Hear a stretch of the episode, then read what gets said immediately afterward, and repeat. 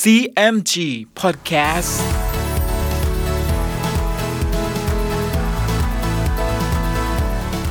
สวัสดีครับคุณฟังขอต้อนรับเข้าสู่ CMG Podcast กับผมดรพันธการธานนท์นะครับ เรายังอยู่กับเรื่องราวของสามก๊กผ่านหนังสือเรื่อง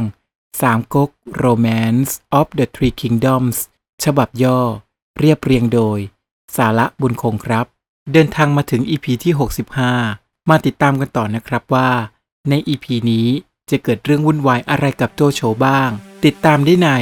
CMG Podcast วันนี้ครับ ตอน โจโฉเมืองฮันตง ฝ่ายซุนกวน ครั้นแจ้งกิตติศัพท์ว่าเล่าปีได้เมืองเสฉวนแล้ว จึงกล่าวกับที่ปรึกษาทั้งปวงว่า เราจะให้ไปทวงเมืองเกงจิ๋วคืนจากเล่าปี แม้เล่าปีขัดขวาง เราก็จะยกทัพไปตีเอาเมืองให้จงได้ ท่านทั้งปวงเห็นประการใด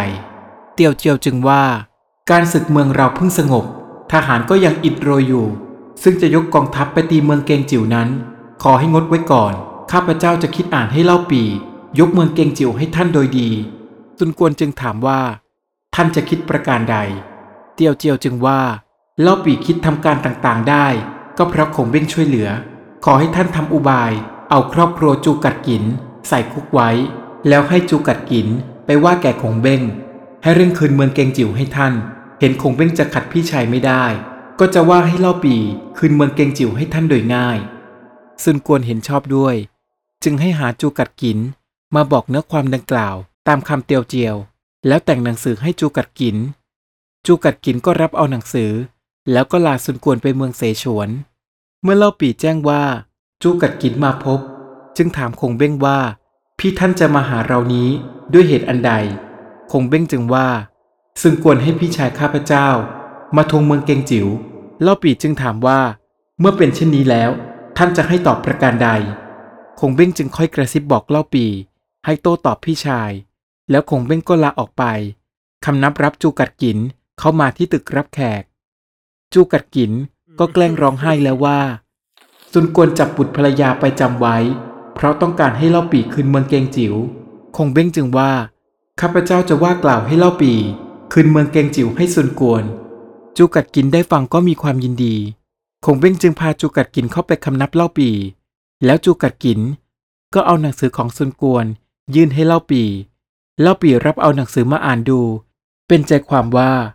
ซุนกวนขอให้เล่าปีคืนเมืองเกงจิ๋วเล่าปีแจ้งในหนังสือแล้วก็ทำเป็นโกรธ จึงกล่าวกับจูกัดกินตามคำคงเบ้งกระซิบบอกไว้ว่า เดิมซุนกวน ยกน้องสาวให้เป็นภรรยาเรา แล้วบังอาจทำกลมาล่อลวงพาภรรยาเรากลับไปเมืองกังตัง บัดนี้ยังซ้ำมาขอเมืองเกงจิ๋วคืนอีก เราเห็นแก่หน้าของท่าน จะคืนแต่เมืองเตียงสา เลงเหลง หุยเอียง อันเป็นเมืองบริวารของเมืองเกงจิ๋วให้ซุนกวน เล่าปีว่าดังนั้น ก็แต่งหนังสือมอบเมืองทั้งสามเมืองนี้ ให้กับจูกัดกิน แล้วว่า ท่านจงนำหนังสือนี้ไปมอบให้กับกวนอู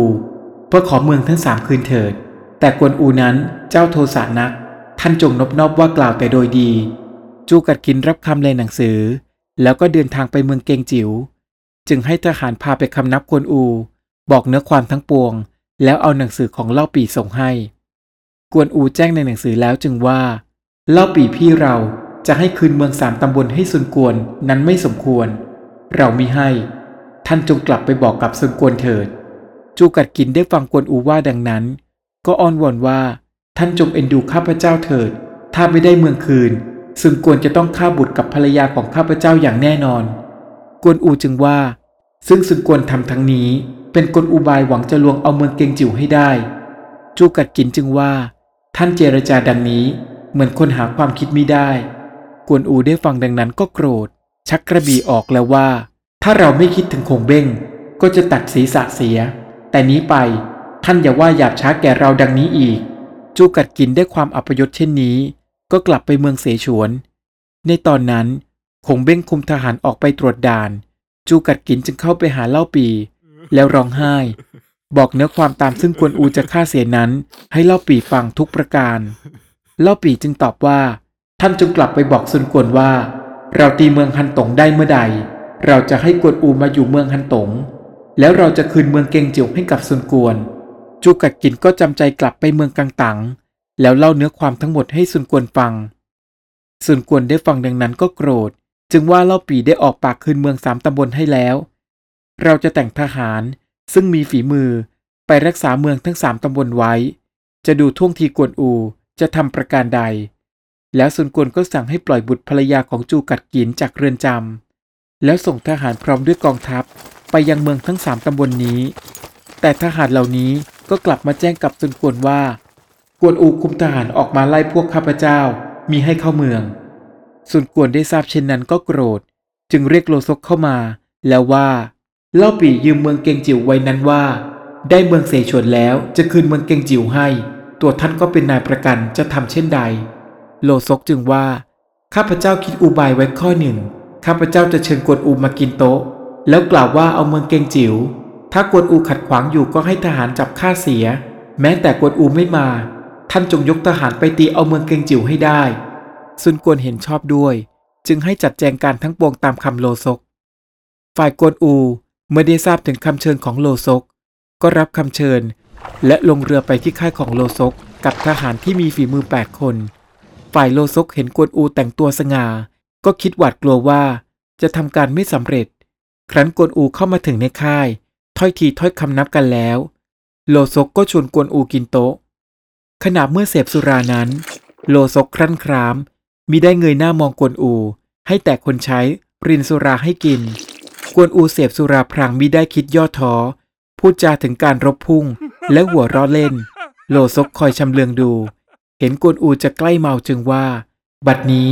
เล่าปีได้เมืองเสฉวนแล้ว จึงมีหนังสือมาให้ท่านคืนเมืองสามตำบลให้นายเราก่อน ซึ่งท่านขัดขวางอยู่เช่นนี้ เห็นไม่สมควร กวนอูจึงตอบว่า ครั้งเมื่อโจโฉยกมาตีเมืองกังตังเล่าปีก็ได้ต่อสู้เสียสเสบียงเลี้ยงทหารเป็นอันมาก แค่เมืองเกงจิ๋วเพียงเท่านี้ มิสมควรเป็นบำเหน็จให้เล่าปีเชียวหรือ แล้วกวนอูแกล้งทำเป็นเมา แกว่งง้าวอยู่มือหนึ่ง ส่วนอีกมือหนึ่ง ยึดเอามือโลซกไว้แล้วว่า ท่านเชิญเรามากินโต๊ะนี้ก็ขอบใจแล้ว แต่เหตุใดจึงเอาการเมืองเกงจิ๋วมาว่าด้วยเล่า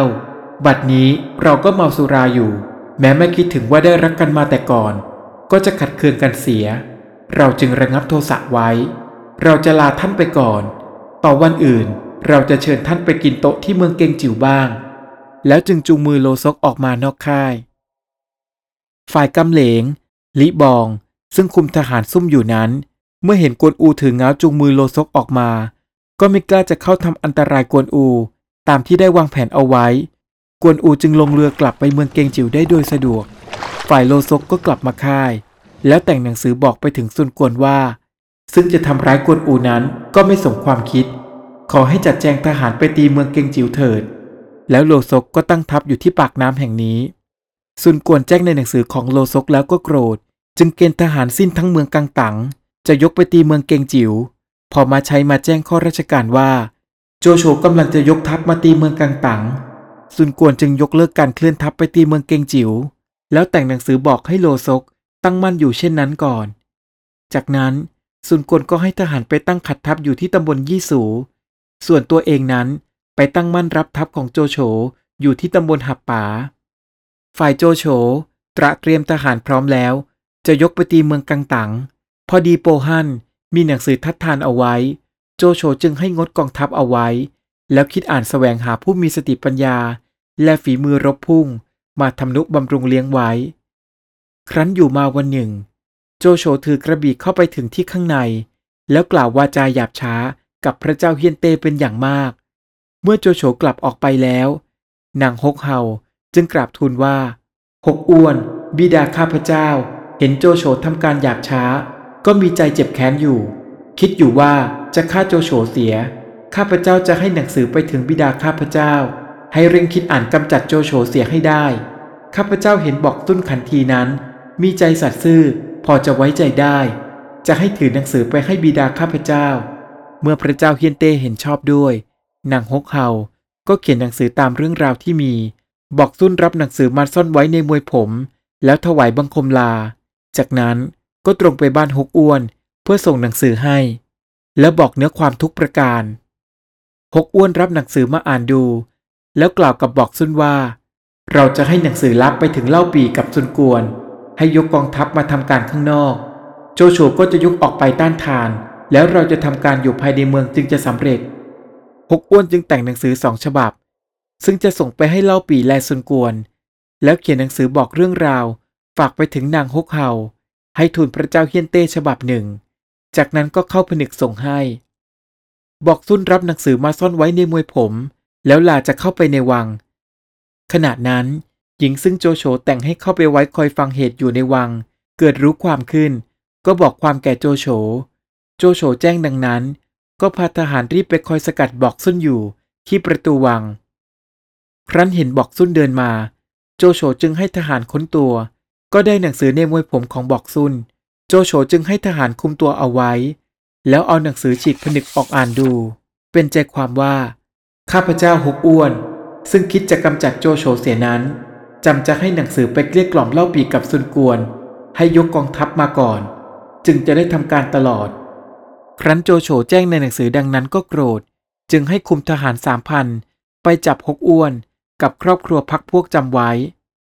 และทหารได้หนังสือนางฮกเฮามาให้โจโฉแล้วบอกว่า หนังสือนี้ ได้มาจากในตึกของฮกอ้วน โจโฉรับมาอ่านดู รู้แจ้งแล้วก็โกรธ จึงให้ทหารไปจับแต่บรรดาญาติพี่น้องนางฮกเฮามาจำไว้ ครั้นรุ่งเช้า โจโฉจึงให้เอ็กลี คุมทหารสามร้อยถืออาวุธครบมือ เข้าไปจับตัวนางฮกเฮาในวัง ขณะนั้น นางฮกเฮาเห็นทหารโจโฉบุกอุกอาจเข้ามาในวัง จึงคิดว่าเนื้อความที่จะทำร้ายโจโฉนั้นแพร่งพรายไปแล้ว นางฮกเฮาก็กลัว จึงเข้าไปซ่อนอยู่ในตำหนักแห่งหนึ่ง แล้วสั่งให้ใส่กุญแจข้างนอกไว้ หวังจะมิให้ผู้ใดเข้ามาทำอันตรายได้ แต่หัวหิมก็พาทหารพังประตูเข้าไปจับนางฮกเฮาได้สำเร็จ แล้วนำตัวไปให้กับโจโฉ โจโฉก็ให้ทหาร เอาตะบองตีนางฮกเฮาจนถึงแก่ความตาย พระเจ้าเฮียนเต้เห็นดังนั้น ก็ตกพระทัยและส่งกันแสงจนสลบไป ทหารของโจโฉ ก็ให้ขันทีทั้งปวงเข้าแก้ไข แล้วเชิญเสด็จเข้าไปข้างใน เมื่อนางฮกเฮาต้องถูกลงโทษตายเช่นนี้แล้ว โจโฉจึงจัดแต่งบุตรหญิงเข้าไปถวายพระเจ้าเฮียนเต้แล้วตั้งบุตรนั้นให้เป็นที่มเหสี ขุนนางทั้งปวงในพระเจ้าเฮียนเต้กลัวโจโฉอยู่แล้ว โจโฉก็ยิ่งมีใจกำเริบทำการหยาบช้าต่างๆ เรื่องราวกำลังสนุกเลยใช่ไหมครับ แต่ยังไม่จบนะครับ ในอีพีหน้า มาร่วมลุ้นกันต่อว่า หลังจากที่โจโฉจัดแต่งบุตรหญิงเข้าไปถวายพระเจ้าเฮียนเต้แล้ว เหตุการณ์จะเป็นอย่างไรต่อ ติดตามได้ใน CMG Podcast EP หน้าสำหรับวันนี้ สวัสดีครับ